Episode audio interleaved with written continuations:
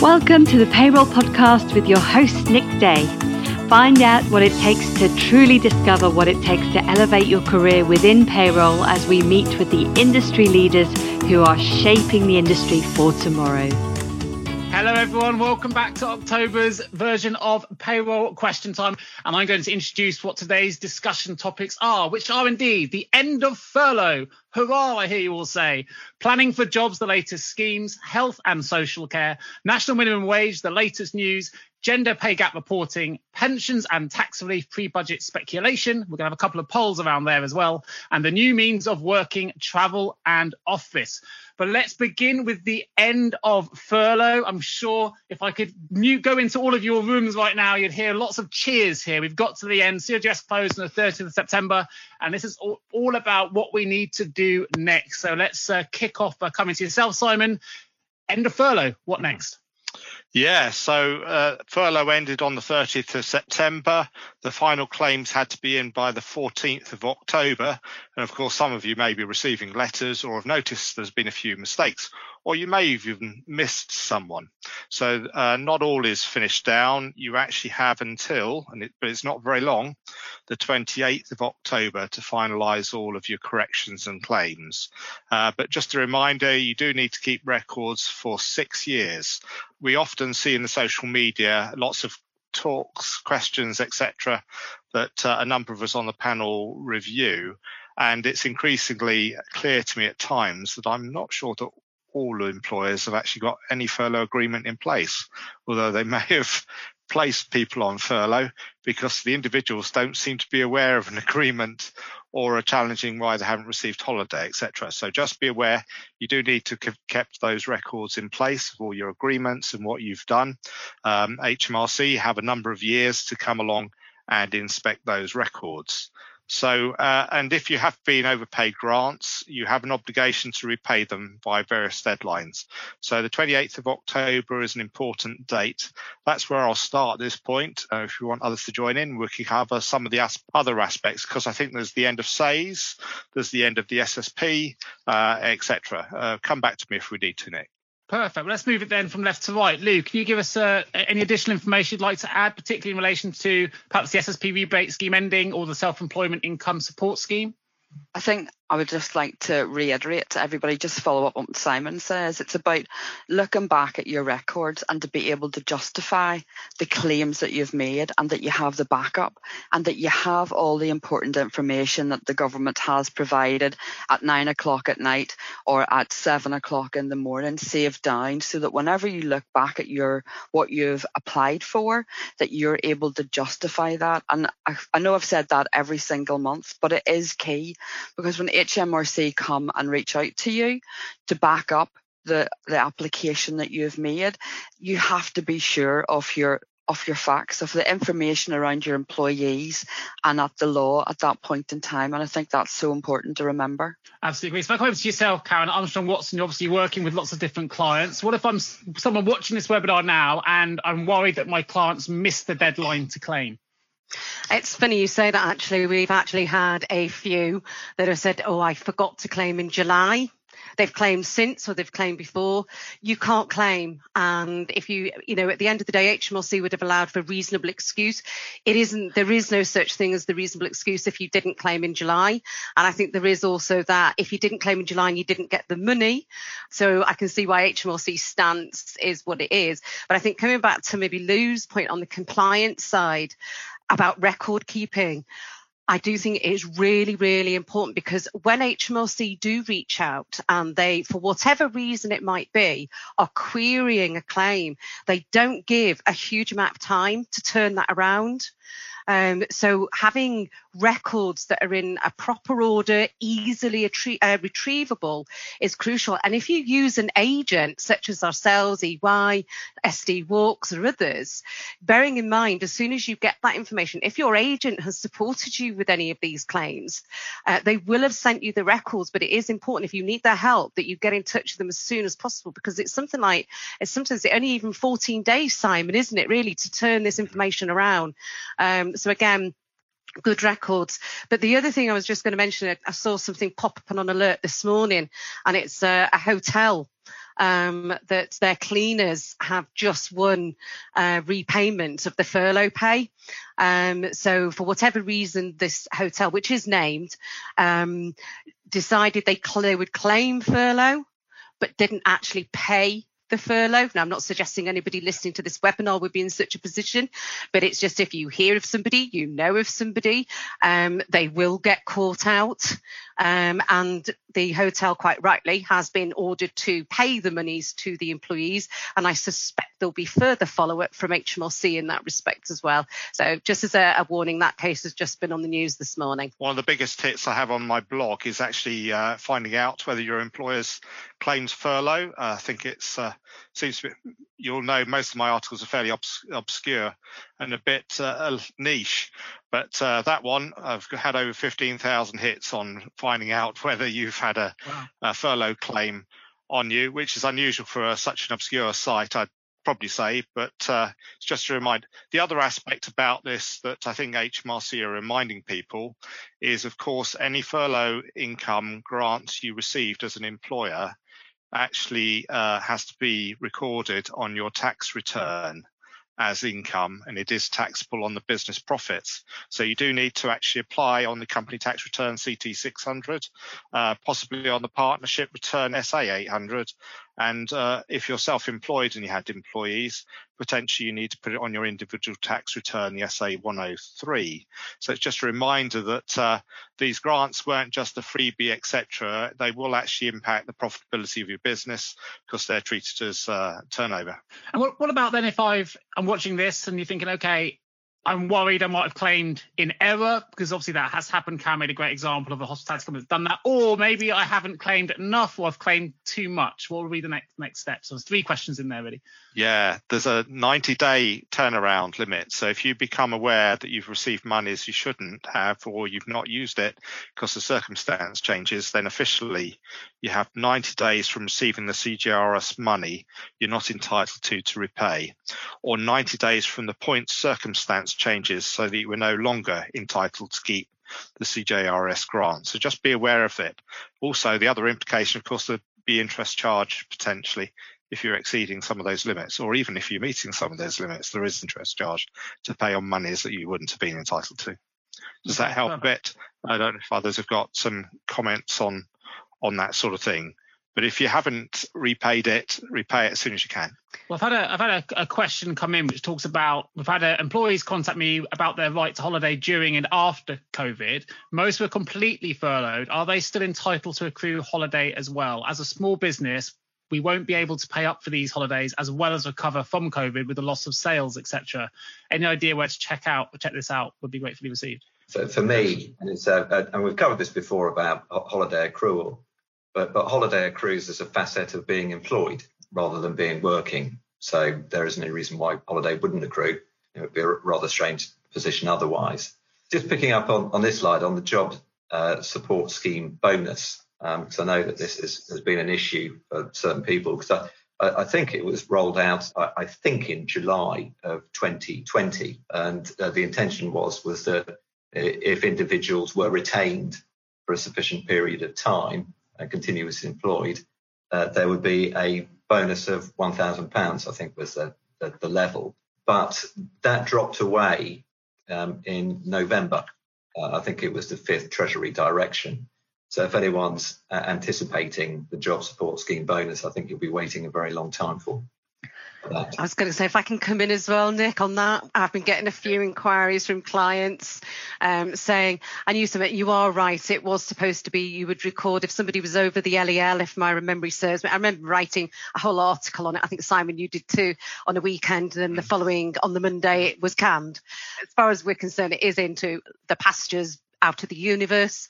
But it was going to be a thousand pound for November, December, January, as long as you paid them and retained them. So they weren't on furlough because flexible furlough was of course due to end. And you did that. And then come February, March, you'd have made your declaration and got your money. But no, it is unfortunate. And I, I think it's fair comment from some clients, particularly those small businesses who actually had rightly or wrongly had already planned the spend on that money So they were going to bring them back. Um, I know of some that have bought, you know, for example, computer equipment to allow people to work from home or whatever it is, and thought, well, that's okay because that money will pay for that. And of course, that money hasn't arrived, and to my knowledge, will not arrive. Can I just pick up on the SSP rebate as well? Yeah. Yes. You don't mind. It was just uh, we discussed this was before. So obviously the rebate scheme has ended, but and correct me if you know something different, Simon or Lou. The SSP right from day one. So no waiting days if it is one of the COVID related reasons that you could have used the SSP rebate scheme still applies. Um, so it's still from day one, only though if it's on that list for COVID reasons. So we yeah. don't know when that will end. But the fact that it's the employers having to pay for it rather than the government, I whether there'll be a hurry to end that, yes. I don't know. Without blowing the uh, the expertise on the payroll side, because obviously I'm not a payroll expert like you guys, but I know you mentioned the the laptop there, and as a business owner, this might be useful for those small business owners. Of course, if they have invested in laptops when they've allocated that money for it, at least this year there is a new 130% first year capital allowance for qualifying plant and machinery, which is new, and you can definitely take advantage sure. of that. Uh, it's a 50% first year allowance for qualifying special rate assets. And certainly it's something that a lot of small businesses are utilizing. So hopefully that uh, at least le- lessens the burden a little bit if you have invested in in tech, at least with the money you were expecting. Um, sorry to interrupt on that, please. That's okay. Uh, going back to your question, though, Nick, d- did we cover that for you on the holiday? Yeah. But the answer is yes. Uh, they're entitled to 5.6 weeks annual leave holiday as a statutory minimum. Does that continue to build up during periods of furlough? As Jon's saying, they're still employed, so the answer is yes. Uh, and uh, you could have reclaimed 8% of the holiday. Well, could reclaim the furlough amount, but you'd have had to have topped up to 100% of the uh, Working Time Regulations Stroke Employment Rights Act amount of 100% of their usual holiday pay entitlements that they would have been. So furlough wouldn't cover the 100% coverage of holiday pay. You'd have had to have covered the difference. There is, of course, this two year carry forward of holiday entitlement that's allowed. Um, so you can uh, potentially allow them to use it future years, whereas normally holiday is on a use it or lose it basis. So um, good luck with it all. But yes, they're entitled to holiday pay. There was a recent ruling, Jon, on relation to agency types, I think, on uh, furlough, which is of interest. Well, it's it's a, a, little bit confusing. There are a couple of decisions uh, that are out uh, at the moment, and they appear to point in different directions. Um, uh, but but I think you can triangulate it. In, in one of them, there was a contract uh, with the agency worker that made it clear that they were only engaged during the period during which they were on assignment. and so, in terms, there was no contract in place between the assignments.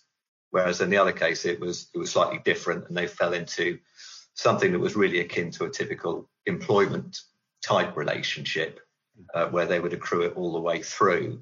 So there are some distinctions in respect of agency workers, because often the contract will say, you know, whilst you're on assignment, you're engaged by us, but when you're not on assignment, there isn't any contract between us. So there's a slight difference in in approach depending on quite how the agency relationship is structured. Super. And, and while we've got you, Jon, is there anything before we move on to the next subject, which is plan for jobs, later schemes, anything in relation, in relation to redundancies that we need to be aware of uh, as it relates to end of furlough? Well, I, I, suppose just looking at, at, the broader context, uh, as I understand it, there was about uh, 800,000 people still on furlough when the scheme came to an end.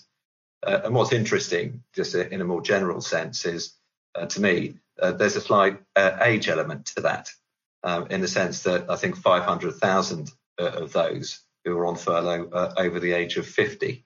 And to a certain extent, that, that leads into what we're going to talk about, about the plan for jobs and the changes which Rishi Sunak announced, which are a little bit more focused on those. But looking at it in a, in a broader sense, what I found interesting, uh, perhaps a little bit surprising, was that uh, certainly in March 2020, the levels were fairly low at about four per thousand in terms of redundancies. They went up to about sort of nearly 15 per thousand in the September period. But in the last figures that I could see, that they've dropped to really quite low levels. And if you looked at it on a historical basis, um, I haven't seen levels as, as low as that between 28 and 22,008, sorry, and 2014. So from my perspective, we're not seeing a huge amount of redundancies uh, large scale collective ones coming through our door at the moment. Most of that work has, has been done. Super.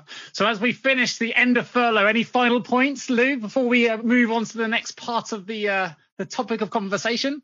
Closing no. closing note. to me, furlough is behind us. Let's look forward and just uh, deal with anything that comes our way. But I think everybody has to be aware of that HMRC might come knocking and just to be prepared and not panic, but just have another review.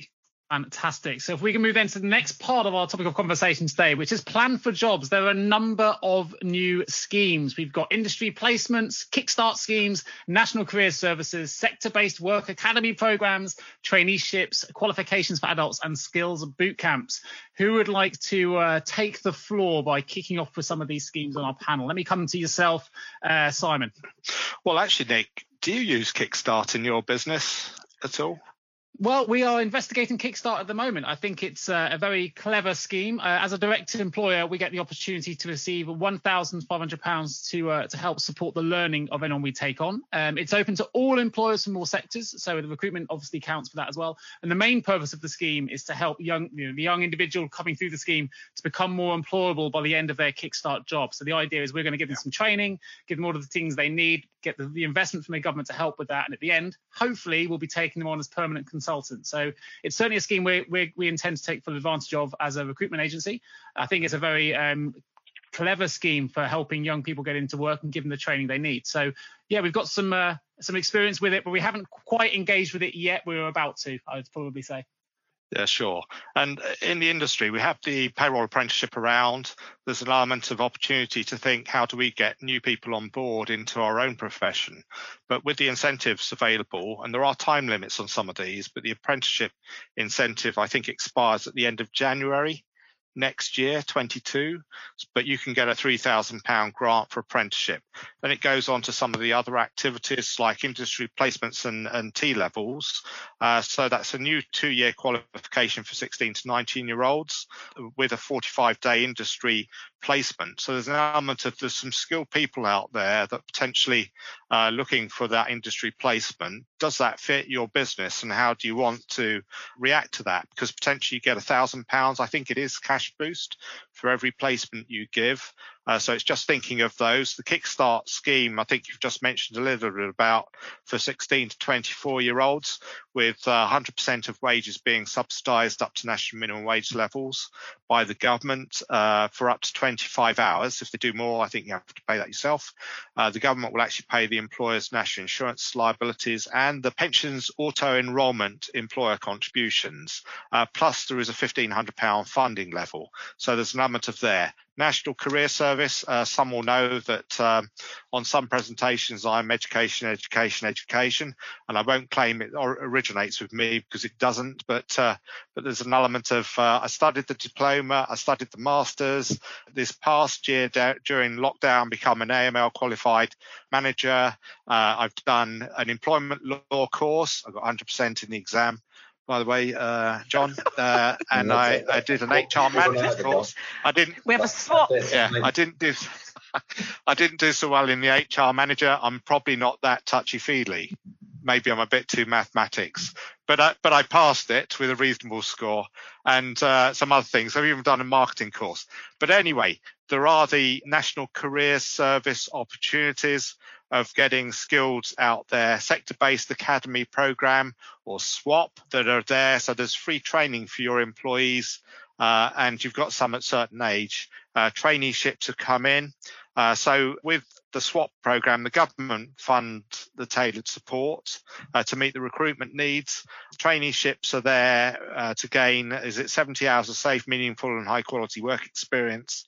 Uh, there's a thousand pound incentive for every young person that you take on. You can have up to 10 incentive placements per employer. So there's an element of thinking, uh, do you want to take advantage of that? It runs out on the 31st of July 2022. So there's an element of these, a lot of these schemes are time limited, but potentially give you capability of taking on extra people and getting qualifications. Also, there's the is it level three qualifications for eligible adults that are being promised under the free qualifications for adults. Go for it. Uh, you know, I've done a number of free, um, I'm going to say open university courses uh, in, in the boredom of the night. Otherwise, it would have been jigsaws or Lego. But now we're out of lo- lockdown, maybe there aren't so many incentives to do it. But I think there's, if you want to further your own career, go for it. Any of that I've missed, there's a skills boot camp as well. So that's to build a talent of people for new positions and apprenticeships for those 19 and over. I'm trying to think what the incentives were. There are some. Uh, you can train your own employees through the boot camp, and the government meets 70% of the cost, or you can uh, train independently and, and, gain people that are experienced elsewhere where it's 100% funded for those people who join it. Phew, have I said enough? Well, that was that was amazing. I've also put a couple of things in the chat for those interested or watching. I put a link to the Kickstart prospectus for those who want to find out more about it. It gives it in great detail about how you can access that scheme. So that's in the chat for everyone to look at. And of course, not to forget the uh, payroll apprenticeship scheme, which Simon highlighted. Um, there is obviously an apprenticeship levy. You can access, uh, I think it's £9,000 the apprenticeship levy to cover 100% of the costs of training uh, through the payroll apprenticeship scheme. So, you know, well worth taking advantage of those schemes. If you, if you, you know, let's, let's if you want to get more skills training for your younger or, or, or new to the payroll industry uh, profession. So, um, anything uh, the rest of the panel would like to add to, to those many schemes, although Simon gave a very good overview. Karen. I was going to say, yeah, yeah, the payroll apprenticeship scheme, if I can, we actually, um, and I'm sure many on this, the webinar will be experiencing this, getting payroll people who know what they're doing is like pulling teeth at the moment. Just like that there's other areas of accountancy that are having issues. So we we grow our own as it were. So we launched a payroll academy using the payroll apprenticeship scheme and when you think about it, in addition to the current government grant, which is going to go now to the end of January, um, you know, that's £3,000. You know, we don't pay the national minimum wage for apprenticeship. We do actually pay more, but that effectively sort of cover helps you cover the, the costs of there. But our aim is that, you know, you get a course that's really detailed uh, with a qualification at the end for these individuals. They're brand new to payroll. So even, you know, if you put through apprenticeships, and obviously if you need resource, that's brilliant. But even if you don't, consider putting people through the apprenticeships and putting them out into the market because there is a shortage of payroll skills out there. Um, you know, as it happens, the apprentices I've taken on this year, we will be keeping for ourselves. But effectively, £9,000 worth of qualification. And as us, because we draw down every penny of our levy uh, as we pay it, you know, is going to cost us £450. I mean, you just can't get a level three qualification for that money. Um, you know, so it for me it's a it's a no-brainer, but also the course, what's included in the standard, and a lot of work was done by professionals to put that standard together. It really is worth considering. You know, even without the three thousand pound grant, even in the future, it's still a really good program to consider. And I'm going from experience, um, so I would definitely recommend that to people. I can certainly add to the fact that uh, as a payroll recruiter, you're absolutely right. There's a real war on talent at the minute. Um, and it's a cliche to hear it, but it, it, you're absolutely right. It's hard to find uh, payroll talent. So, you know, this is a great way to upskill your existing team or, or new people into the team for sure.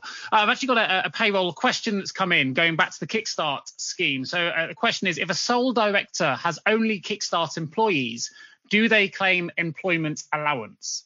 I want to avoid Kickstart refusing to pay ERNIC funding, stating that EA should have been claimed. So I'm going to throw this one over to you, Simon. Well, I'm going to say your, your challenge is do you actually have an employer's national insurance liability? Mm-hmm. If you do, then there's potential that you can. But if the government's paying the employer's national uh, insurance liability, why would you think you would get uh, a grant for it? Does that make sense? So I think yeah. there's an element of do you actually have any liability you're paying yourself as a business? If you do, then potentially you could get the EA. If you don't, then it's a little bit like the furlough in the early days. The government will be saying, what do you mean? You want us to pay your national insurance liability and give you the money to cover the national insurance liability we've already paid. Perfect. And I've got another question here. I'm going to ask yourself, Lou, if I may. Again, regarding the Kickstart scheme, does anyone know whether the NIC category is is A for someone under 25 but over 21, or whether they come under H for an apprentice under 25? The apprenticeship letter, a national insurance letter, is specifically for employees who have an apprenticeship um, contract and you can't use any other national insurance code.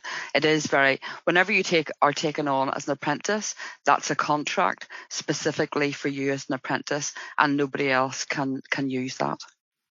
Super, fantastic. Well, I think it was probably time for everyone's covered to move on to our next subject today, which is health and social care. I'm going to quickly add that we've had a couple of questions in.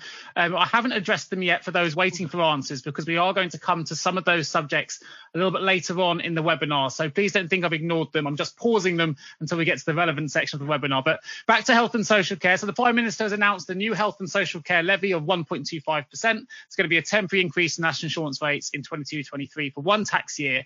Uh, but what's this going to mean for payroll and software developers? What does it mean for employers and employees? And how is this going to affect people over retirement age that are still working? I'm going to start with you, Simon, because there's a software development piece in here, I think, as well, in terms of how these changes are going to impact on payroll. So, what does it mean for mm-hmm. software developers? What does it mean for employers? And what does it mean for employees? Well, for April 22, there isn't a lot of software change to be made, but for April 23, there is more. Because in April 22, the operation of the health and social care levy is by an increase of 1.25 percentage points on top of the current rates for both employee and employer. So it's more a juggle of uh, national insurance contributions. But in 2023, it's uh, a separate tax. I'll call it a tax not national insurance, not income tax. And so that we've got to say, we've got to wait for the design. I don't think the design weight is software developers. The design weight is how are HMRC going to do it on their systems. So we're waiting for them to design it for them first, never mind for us, and then we'll see. Because I guess if they came to us and said it was a new levy for next year, could software be readied in time? Well, as long as everything's settled at the budget next week, the answer is yes. But we know that HMRC will not be ready. The other aspect, of course, is the payslip message. So software developers have been put on notice uh, that there may be an element of placing a payslip message. I think the only boundaries I can really talk about at this stage is it's a message between, well, I say one and 55 characters. I don't think it's going to be one character. It's going to be more closer to 40 to 55 characters long. Uh, and can't really say much more, but they're asking for that message to be given to employees on their payslip in 22-23 tax year. Uh, Karen might be able to say a bit there. I don't know. She may say, "No, we're." Um, Thank you, Simon. There, Karen. Yes, I do have okay. some thoughts. And you know I have some thoughts, Simon. Um, I think okay. really it's just, I mean, for me, I mean, regardless of the politics of all of this and what people think or don't think, the payslip message, when HMRC announced what that might be, um, the first thing I would be recommending is you do check with your software provider of what they're going to be able to do. And the reason I say that is as a, a bureau with lots of clients, and I know Simon has far more than we do, is that the way it works at the moment is we would have to put that message on every single payroll to hit every single employee's payslip. That burden would be huge. So I will be looking for the software to automate that so that it does appear on every every single payslip. But the other thing to bear in mind is if you are an employer and for whatever reason you regularly or that's how you update your employees with a payslip message, if your payslip message cannot take that many characters and therefore you can only fit in the HMRC message that they or the government HMRC message that they wish you to do. You may have to suspend your own messaging while that happens. So it's just you know you be aware of it now. It is going to come. We don't know what it's going to say but it is going to come. So start thinking about that now. Perfect. Now how's it going to affect the people over retirement age then that are still working lou obviously, you know, if somebody is um, getting paid, regardless of their age, if they're due to make payments, that those payments will still hit them. There is no exclusions on this at the moment that we've been made aware of with the information we have. And provided if you have a national insurance code that you have to pay national insurance on, that will continue unless there's an update or a change or an amendment. What about yes. future um, changes in Simon? Because I know that from 2023 24, it's going to become a separate levy in its own right. Do we need to tackle that now? Is it worth talking to the audience about how that might impact? Well, it, it's worth considering what the implications are, and uh, Karen will know because she sits on some of the same consultation panels I do. That there's probably a list of about 50 questions that have gone through to the various departments. Some of them we'll have answers on. Some we're allowed to talk about, and some of them we can't until ministers say we can. But it's an interesting debate. The consequence of some of this is that, um, for example, attachment of earnings orders or earnings arrestments are based on earnings after the deduction of tax and national insurance. Uh, that law is completely separate. So that comes under the Her Majesty's Court Service and Tribunal Service, HMCTS. So are they going to change their law or devolve governments? Are they going to change their law? But at the moment, uh, in 22 23, uh, national insurance contribution will come off the attachment, attachable or arrestable earnings. But in 23 24, it's not national insurance. So is the law being changed for health and social care? So will you actually have that taken off regardless and not reduced? Uh, so there's that consideration. I think going back to the question I guess you posed to Lou, C, C rate pensioners will have a contribution to pay. Um, but the government have been quite clever here in to the extent that they're applying the levy also to class 1A, class 1B, uh, some of the nas- uh, self-employed and uh, dividend tax as well. So it's actually been applied to dividends. So those in the IR35 sort of arena that uh, felt that they could have a reduced taxation uh, and avoid uh, some national insurance aspects by the payment of dividends will actually find that the levy is applied to it. So um, uh, did that answer your question a bit, or have I gone off on a tangent? Nick? Yeah, no, it does. I'll tell you what, we've had a, an influx of questions coming in as well. I think that answers my question, but let me ask a few others. One was in relation to the payslip message, uh, which comes in from Richard, which just says, "Is the payslip message a legal requirement?" It's quite clear that an instruction has to be, a message has to be put on the payslip. They just haven't released the information on what that message will be, but because you've been given that clear direction, that is what they want.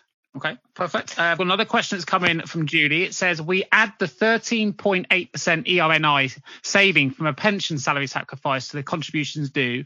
Is this going to change to the 15.05% in April, or, or will this remain as it is because NI percentage is not really changing, but rather an additional tax is being added to NI? That's a judgment for the employer to make. And sometimes you have to be careful considering that you're adding 13.8% because the saving may not actually be that. So you've got to be careful, especially if this is a salary sacrifice type arrangement, um, because it uh, can impact other values. It depends on the benefit type. But in theory, if you wanted to make it up to the 15.05%, you can, you don't have to.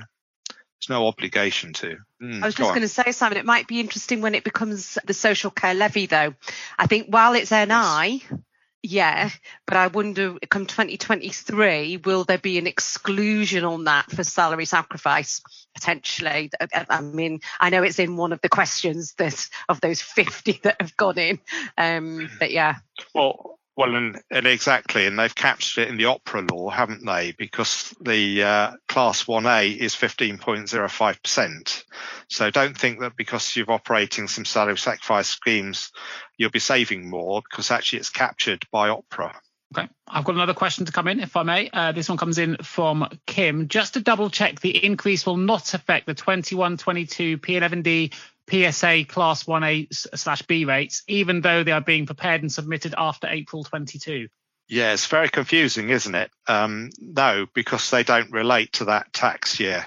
So they're all done in arrears. And it's a common question uh, that we see is saying, well, what's the impact on this year's P11Ds, etc. Uh, this year's P11Ds, uh, as it were, for 21 22 will be filed sorry, for 22 23 will be filed in July 23. So the impact is at that point, not before.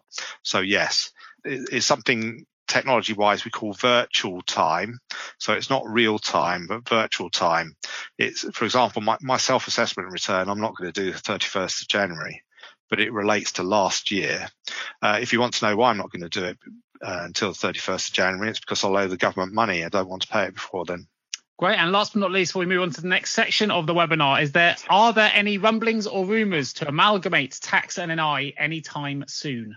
Take a brave government, I think, Nick. Yeah, um, it's been how many times has it been pulled, Simon and Lou? So many times. I remember being on a specific forum, a forum that was originally chaired by David Gauke when he was uh, Minister of Tories. You know, it, has been mooted about. I wish they would. I wish they'd just be brave and do it, but uh, there's no rumblings that I'm aware of. Simon. I, I think that's correct. And we're actually the health and social care levy sort of muddies the waters even more. Plus, there's an element of how would you handle uh, cumulative NICAT contributions, transfer of employees, multiple employments between different employers. So at the moment, I think uh, they know what the problem is but they also know what problem it might cause. So it, yeah, there's always rumours on this, and you think uh, it's uh, they call it the Office of Tax Simplification. They look at some really complicated stuff. Sorry, I, I, think there was a report about five years ago uh, from the OTS on this, and uh, in the introduction, they, they made the point that if we managed to solve this, they'd move on to world peace because clearly they'd be on a roll. Great one. Well, probably the proposal time. on changing the tax year is a significant one, isn't it? So there's that rumbling around. Well, is yeah, that the is, tax yeah. year might change? let's let's take. I'm going to have a lot of questions on the next subjects. Let's move it over to national minimum wage. I think this is going to be something we're going to get into some nitty gritty with. So please keep your questions coming. I will try and get to all of them as we go through. I'm going to open this up uh, to the floor up here to you, Jon. If you can give us the latest on the national minimum wage. You can see from the bullet points there, lots to uh, lots to get through in terms of a conversation piece. But uh, wonder if you can take the floor.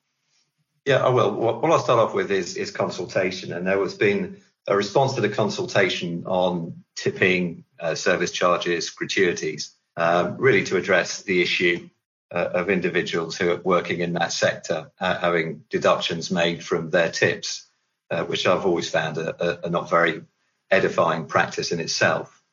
Uh, but what the response to consultation says is, is really, firstly, that there can't be any deductions uh, from tips uh, unless there's any requirement under tax law to do so. Uh, there'll be a requirement on employers to distribute tips uh, in a way which is fair uh, and transparent. and I can see that that could be done by the tronc master if there's a tronc system in place.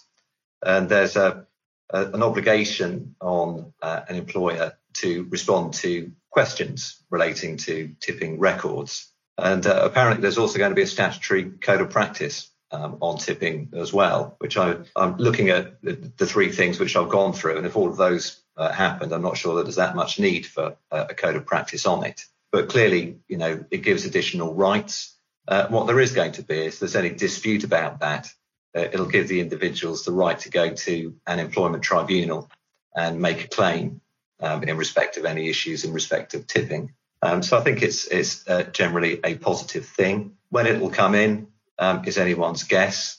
Uh, we know with the previous employment bills, there hasn't been very much from an employment related perspective, uh, but the intention certainly is, is that's going to be brought in at some point. Um, so that's the uh, the consultation on that. We then turn to biggest risks to NMW, uh, and I think me and Simon agreed that we would double team this. So uh, I'll kick off. Uh, and the first one is relating to uniforms. When you're dealing with uniforms, if you're an employer and you provide a uniform free of charge, uh, then in those circumstances, there really isn't going to be a national minimum wage issue in those circumstances. But when you come to deductions that are made for items or expenses connected with the job, then you run into a national minimum wage issue. And this could cover uniforms, it could cover tools, um, safety equipment, whatever it is. And in those circumstances, uh, those matters would fall to be deductions and therefore potentially take the payments made beneath the national minimum wage. Uh, and this is uh, an area where lots of employers uh, have been caught, um, not necessarily through uniform itself, but through imposing a dress code. So, for example, saying you have to wear smart black trousers and a white shirt. Now, that's something which HMRC uh, deemed to be potentially a uniform, uh, can therefore impact on national minimum wage. And uh, in terms of dealings with that, one of the strange provisions uh, of the way the regulations work is that if someone has to go and buy a pair of black trousers for their work. There, there is nothing to prevent them going to the Hugo Boss store uh, and getting a pair of black trousers for 115 pounds, uh, and that affecting national minimum wage. So there are ways of dealing with it. Um, you could direct people to a particular store or website um, to purchase the uniform that they need. But it's an area where lots of employers have been caught.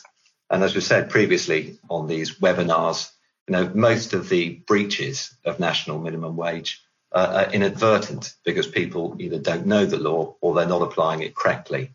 And there have been some very big employers who have been caught by uniforms uh, and the payments that they've been making falling beneath the national minimum wage. Right, over to yourself, Simon. Yeah, another significant area is on there is the apprenticeships. And uh, I think we've got to take some care with the apprenticeships. As Lou mentioned earlier, it involves a training contract. Uh, just because you call someone an apprentice doesn't mean they are one. And also, the national minimum wage rates only apply for certain time limits and ages. So, uh, the government are running repeated campaigns over these past few months towards apprentices to, uh, in effect, whistleblow on their uh, employer because uh, HMRC are finding lots of apprenticeships are actually breaching the application of national minimum wage, whether that's because they're not really apprentices at all or the fact that they've overrun the time limits on the reduced rates. So be careful on apprenticeships. Now, there have been a number of questions saying, well, the apprentice has been on furlough for the past six months, so therefore the apprenticeship can extend for six months, can't it, for the limits that we can use those national minimum wage rates? And the answer there really is the judgment point is when did the apprenticeship start? Not what's happened in between. So be very careful on that uh, approach. Interesting. The other challenge. We've had a question in on this, Simon. So I'm just going to tackle it while it's real mm-hmm. time. Um, sure it says I have an employee who who has I have a client who has an employee who has an apprentice who finishes apprentice year on uh, 1st of uh, October 2021 but from November 2020 uh, till now the apprentice was furloughed what rate shall I use and can I extend the apprentice wages for another 12 months or should we pay national minimum wage for the employee yes the latter so you should pay it according to the age of the individual uh, because the first year has expired. Uh, you, the apprenticeship may be continuing, but I'm afraid the rate doesn't because it's only for the first 12 months. Great. Sorry to interject so, there. I it was relevant on the apprenticeship piece. Yeah. Well, and it's interesting that the BEIS and HMRC also came out with a statement. I kind of read it to you in relation. It's probably not one of the items on there, but uh, some will know about the savings scheme challenge and deductions in general. So let me just uh, find that statement if I can. It's just that crucial point when you find that you can't. Um, well, I'll dip in while uh, Simon looks for it. I was just going to say, yes. when it comes to that, just be very careful for those who are listening. Not all payroll systems are capable of recording a start and end date for an apprenticeship. So, yes, you might have yes. changed them to category H um, as a true apprentice. And again, particularly if you use a provider their systems may not be able to do that. So you as the employer will be responsible for ensuring that either your provider or your payroll uh, department know when that apprenticeship has that one year up. So please, please do check that. Not all can record it just because they can see it's an H. They don't know when that started. That's right. I was going to say this is where the advert comes in. Of course, on the SD Worx solution, it does. We've had a couple of questions come in as well, but do you want to go? Do you want to read out the bit you've got there, and then we'll jump into some uh, some some. Uh, yeah, sure. So, so this is the determination of use and benefit. So the HMRC and BEIS, who govern the law, have come out with this uh, statement. They say the breaches occur if the amount deducted is retained by the employer, such as going into an account owned by the employer. This could either be the main business account or a separate bank account used just for the savings scheme. So they're talking about savings scheme. Even if in practice the employer doesn't and never intends to use the bank account, if the employer owns or controls the bank account, it could use the funds if they wish to. This would be seen as being for the employer's use and benefit.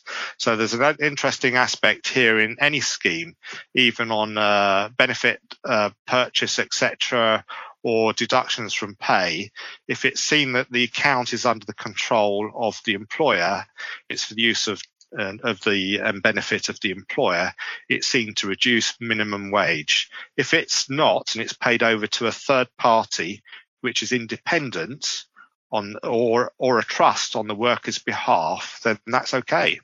So it's just interesting to make sure that control uh, becomes a deciding factor on minimum wage. And uh, the other one that's uh, uh, they've spoken significantly of about recently, Nick, is toil or time off in lieu. I don't know if uh, Jon wants to say something on on toil, but uh, timing is key. Well, well, well, it is. I'm not, and I have to say, when, when looking at it in the National Minimum Wage Manual, it doesn't really help, does it? When the starting point of, HMRC is to say time off in lieu is not recognised in national minimum wage legislation um, in hmm. terms mm. of that. And uh, I've seen different views on it. My view um, in respect of, of toil is it's not so much a, a salaried hours issue because if you're working salaried hours, then of course you've got the opportunity to effectively pay average uh, across the year. Um, so I don't think it's so much an issue in those circumstances. Uh, but if you're looking at, at, other forms of national minimum wage working time, for example, time work, uh, then I think there is a potential issue there. But, but my reading of it um, is that provided that the payment is effectively taken into account in the next pay reference period, uh, that is okay. But anything longer than that, then you're going to run straight into a national minimum wage issue. So it's just a question of, of the timing uh, of these things as much as anything else. I've got a couple of questions. This might be well directed back to yourself, uh, Jon, again. Which is, uh, would you suggest then that when we process an apprentice, we ask for a copy of their contract? Well, in terms of that, that you, you, should have a contract anyway. So I'm not quite sure what, what the question. Are is. you meaning as a bureau, Nick? Is that coming as if you if you have a provider I'm not too sure. Lisa, who's asked the question, maybe, maybe able to clarify in the chat. Just as, would you suggest that when we process an apprentice, we ask for a copy of their contract? I, if it's as a provider, from my perspective, I would be saying no, I don't want the contract. But you might have, if we have the ability to record the start and end, then you would. I mean, Simon's practice might be different. We would say no, give us the start and end, um, or it might be that it falls upon yourself to say it, they've started as an apprentice, yeah. and you would then tell the provider when it's due to end. But I doubt a provider would actually want the physical contract. Or it could just it, it be becomes, a wages team yeah. is maybe wanting to double check what an HR team provide them. And that might be if it's an in-house operation, the payroll team want to have the confirmation that they've checked for themselves what the contract date is of the apprenticeship. And that would be another way of why in house you might want to ask for that information. But I'd go back to what I did when I was an in house bureau. You're relying on HR to provide you the start and end date, or at least the start date, and the information that you need to process through that payroll. Yeah, and it becomes uh, difficult, doesn't it? Because we're reliant on the honesty of the person providing the information. So there's an element of how deep do we go, because there are GDPR issues, etc. But there is an element of you think in our terms of conditions of service, we'd have it that we want um, the employer to tell us the truth, uh, because we really our obligation under services to act under their instruction. Now, is their instruction correct? Uh, that's a different matter and that's difficult. But we do have um, obligations to do the right thing, especially as uh, Karen will be aware, uh, her practice there will have obligations under AML, etc., and, and due diligence. So there is an element of thinking, look, when you're doing payroll, your clients can't just anything. Do obligate them to be honest and true. So not not national minimum wage, but related to the real living wage. Uh, I've got any indication. A question comes from Julie. Any indication on what the increase to the real living wage will be? Yes, it will have that uh, known factual knowledge. Uh, is it the second weekend in November? So no, in the answer, the Living Wage Foundation announce it usually on, I think it's the Monday after the first weekend, is it? It's uh, last year it was about the 9th, the year before it was about the 6th. So, uh, beginning of November, you will get an announcement from the Living Wage Foundation. Fabulous. And last question actually relates to our previous topic, but I want to make sure we answer it now before we move too far away from it, which was Will the health and social care levy um, uh, be shown separately on payslips or lumped into national insurance contributions? So if this has been answered already, I joined a little bit late. Yeah, sure. For for 22 23, it's part of national insurance, but for 23 24, it will be separate. Fab. Anything else we want to add for closing statements on national minimum wage, or should we jump into the next part of the topic? Can I just um, mention for the national minimum wage that what we have to consider maybe is what we've worked through in the pandemic for the last 18 months and how people have maybe been doing late night emails or early morning calls and the standard maybe 7.6 hours uh, per day of somebody has maybe extended to beyond that. I mean, ADP had released some research over the last week that employees are reporting that their days are longer and the, the national minimum wage checks that HMRC do are not just necessarily reliant on contractual hours. It's about the hours actually being worked for the individuals.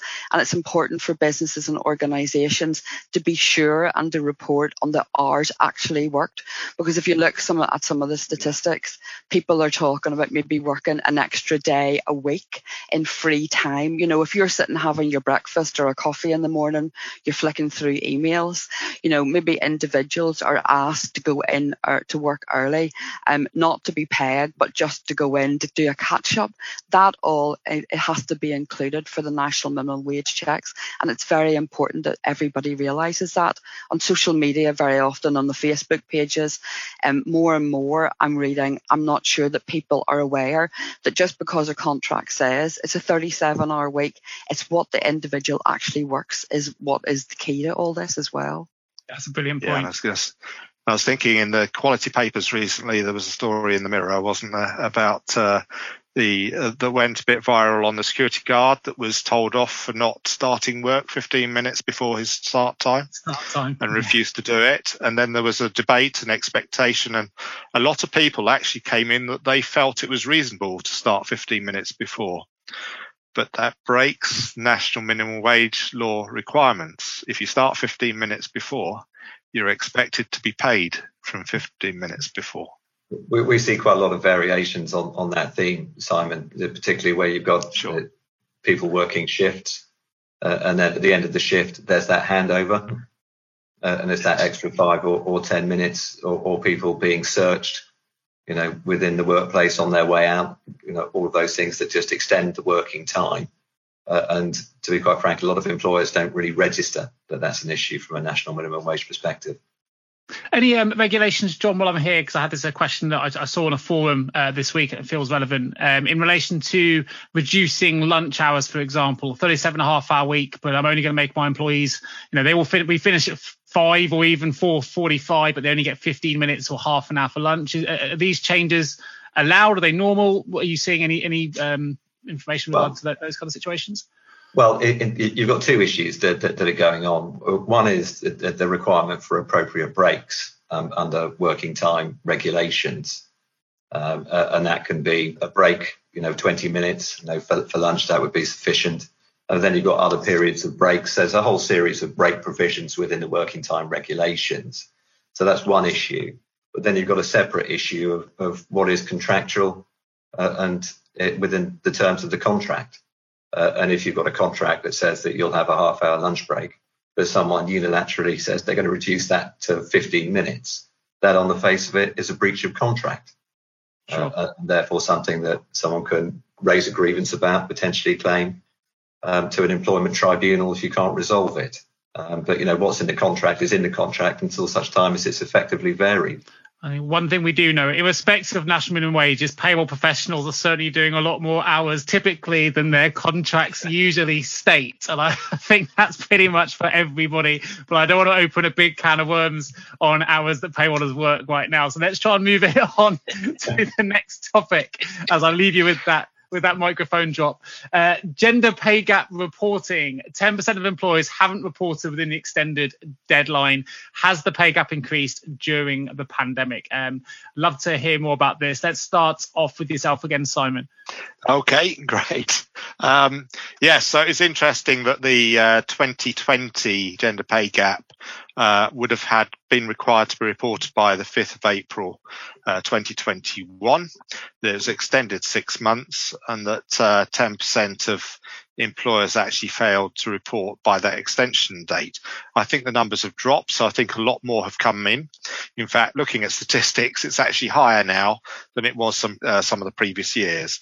But the general uh, gender pay gap uh, stays at about 10.4%, which goes back to the 2019-20. There are some industries where things are improving and others that aren't. And you say, is it consistent? Uh, not really. So you've got some big companies, I'm allowed to mention. So Jaguar Land Rover has uh, gender pay gap has shrunk by 12.4%, which is great. Whereas for some other companies, it's, it's interesting. I won't name them. Uh, with there's one firm that's jumped by 22.6% in favour of men, whereas for another, it's gone the other way. And you think they're similar industry. So what's the challenge? But the top 10 companies with the highest pay gap are still seen as uh, the banks, and uh, well, British Airways still appears there, but uh, certainly the top four others are big retail banks, and then it starts to hit into um, uh, some retail and uh, hospitality trade. So interesting times. Um, I think it's an oddity, isn't it? Because during the pandemic, and I, and I guess I've got to be careful what I say, but if I talk about family experience, I found that what do you do? Children are excluded from going to school because there's been an outbreak or they've uh, got a COVID. You're not necessarily on sickness anymore because you don't have to isolate, but you've got your children with you. So who's going to look for them? How does that impact family life? And I guess the primary carer, if they're working, is possibly the one that has to step to one side. And I certainly know with my children, it's usually the, the higher earner is the one that works and the lower earner doesn't. Does that sway in a strange direction for people? I think society's not there yet.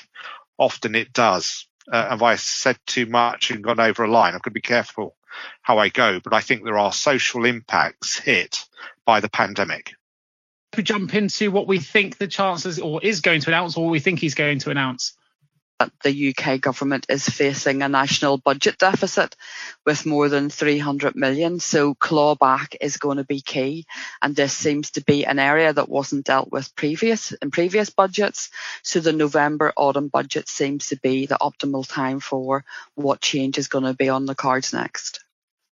So how about yourself, Karen? What do you what are we predicting the uh, the Chancellor will announce in the uh, in, you know, it's so difficult to call. Normally, we've got a, a good gut feeling of what may or may not come out, but everything is whether rightly wrongly blamed on the pandemic so we've got to recover these monies and for some it seems to be the let's let's hit everybody with as much as we can because we've got to pay for the pandemic um sure. the the reducing the lifetime allowance that could be a possibility. I think it's short sighted though, because, you know, we've got automatic enrolment and okay, that won't affect the higher earners, you know, in this respect. But if they, the rumor is that it will go down to as, you know, as low as 800,000, that's not a lot if you started saving for your pension at 18, 19 and going to go right through. Um, it sounds a lot. I mean, yeah, of course it'd be a lovely pot, but over a lifetime period with AE rates, bearing in mind a lot of the pots pre automatic enrolment, it was, you know, the rates were very low for people saving in a pension. Um, so I think there's a danger there if he does do that. The flat tax rate, could announce that, but don't forget that there's no way that could come in overnight. So would they announce that and say for the end of Parliament, and then of course they'd have a vote, and whoever then wins the next general election undoes it or doesn't do it.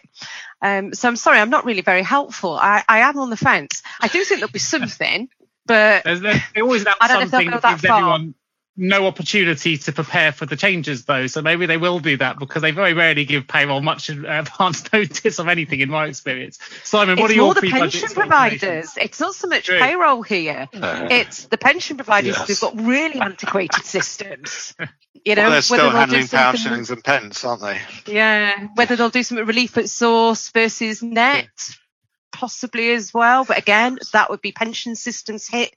Um, you know, payroll software, I think will cope once we know the rules if they change them, but it's the pension software we've got to be worried about. What are the pre-budget speculations or things we're most confident, I guess, that we think he's going to announce? Is there anything we can we can predict confidently? National minimum wage rise. In relation to the budget, my only thoughts are maybe around there's rumours about the student loan repayment thresholds changing, but that would be um, budget speculation that has been in the media, talking about the reduction from 27,000 down to 23 or 20,000. Uh, fuel duty, I suspect that most will be frozen, so we'll have to see how it goes it took three or four years ago, I might have had some idea of what was going on. Uh, this year, my big fear is that we'll come on the day, 27th of October, waiting to put down all the tax rates for next year, although they're frozen until 2026, aren't they? And he'll say, oh, and by the way, I'll announce all these in the spring statement. That would be a disaster, wouldn't it? Let's jump in then to the next slide there, which is really talking about these new ways of working, uh, travel and office. What are the, some of the key trends that we are seeing? What do employers need to consider? Uh, and flu season slash booster season advice. So, um, what are the key trends? Jon, let's let's have a look at uh, yourself if we can here, because you're going to be seeing this from an employer's perspective, presumably. Well, well I am, and it, and it's it's something of a of a mixed bag. Um, there's an element there of of given that everything has, has gone on, and for an awful lot of people, uh, who've been used to working full time in the office. And of course, most people were kind of shot out the, the bullet of a gun, you know, some time ago, uh, and then have got used to working at home. Uh, and to a certain extent, for a lot of employers, they've recognised that that genie is out out the lamp, uh, and you can't put it back in. Um, so there are still quite a lot of them are, are thinking carefully about how to do it, uh, and there are a number of legal issues which arise from it. But, but Karen's right. I mean, there's a, there's a split across sector. And the last ONS statistics, if you're working in IT, uh, 81% of them were working remotely. If you're working in hospitality, it's um, it's a, a, far smaller number, only 8%. So there's a kind of split depending on what type of industry um, that you're in. And I, I, think when I speak to, to clients, uh, a lot of them are, are uh, trying to balance, I think, some of the competing elements uh, of advantages and disadvantages uh, of, of hybrid working uh, and what the appropriate balance is. Of course, there are a lot of advantages to, to hybrid from an employer's perspective, um, in a sense that perhaps not quite at the moment, but going forward, there's going to be some overhead cost um, that you can save uh, in terms of premises. Um, certainly, our experience uh, at DWF was that people were more productive working at home um, than they were uh, in the office. And uh, also, as well, in terms of, of trying to get people back uh, to a level that they're not particularly comfortable with, creates a, a risk of, of losing skills. Because sure. in, in, the sense that people have got used to working from home, and if you've got young kids, uh, you can drop them off at school in the morning, you know, pick them up after school, don't have to pay for after school care, uh, and then just spread your working day uh, a little bit longer than it was, uh, and trying to, to go back to something which is really forcing people um, into the office is something that a lot of employers are, are, concerned about in terms of the impact that that, that would have on them. You know, on the other hand, you know there are, are concerns that have got on a, a number of fronts. Uh, one of which is is culture, um, which is important uh, and the sense of, of having that kind of ethos of, of what a, an organization is about or what a place is like uh, to work in. And there are concerns that that, that may drop off. Uh, and also in terms of the, the sort of the, the retention piece uh, uh, as well. If people are just working from home, you know, to a certain extent, it's not the name above the door that keeps people at a place. It's the interactions they have, the friends that they've made, all those other elements that make work at, at you know at, at some level at, for most people you'd hope an enjoyable experience. Uh, and if people are not really going in that much uh, and then they get offered you know an extra thousand pounds two thousand pounds you know three years ago they might have thought well I, I won't take that but maybe I will. So certainly a lot of our clients are concerned about that side of, of, of things of course, well. there's also there's also attrition related to forcing people to come back to the office if they've Absolutely. got used to work and leaving for those reasons. So it's getting that balance right. It is it is getting that that balance right, and and also there's a there's an element of collaboration and, certainly um, in our field um, an element of, of supervision and to a certain extent you know in, in any job when you're, you're all working together you know when people first start I remember when I first started I used to spend a lot of time pretending to read something but listening to what more experienced people were saying on the phone uh, and learning on the job in that respect. So there are those type of, of challenges as well.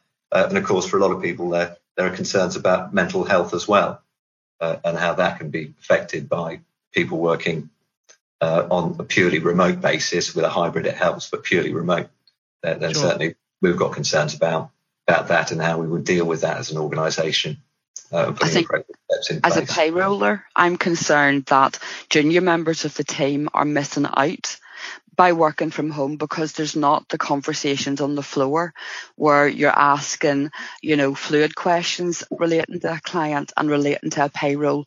And whilst, yes, you can certainly manage from home, it's not the same experience or knowledge building that you can pick up because there's live conversations at the tea break, you know, at lunchtime or around the office, which I think is really important to learn in payroll. I want to thank everyone for all of your engagement today. I've had so many questions coming in. Thank you ever so much to our expert panel. I want to take the opportunity as well to make sure that I invite you all to the next PQT in November 2021. Registrations will be open soon, so please do keep an eye on sdworx.co.uk forward slash PQT. Thank you to expert panel. Wish you all a wonderful month. Good luck with all of your payrolls, and we'll look forward to bringing you the next PQT really, really soon. Thanks, everybody. Thank you so much for tuning into the Payroll Podcast with Nick Day of JGA Recruitment. If you need help with a current payroll vacancy, then please get in touch with Nick and his team. All contact details can be found in the episode notes. In the meantime, to make sure you never miss a future episode, please subscribe to the show through any of your favourite podcast channels. Till next time.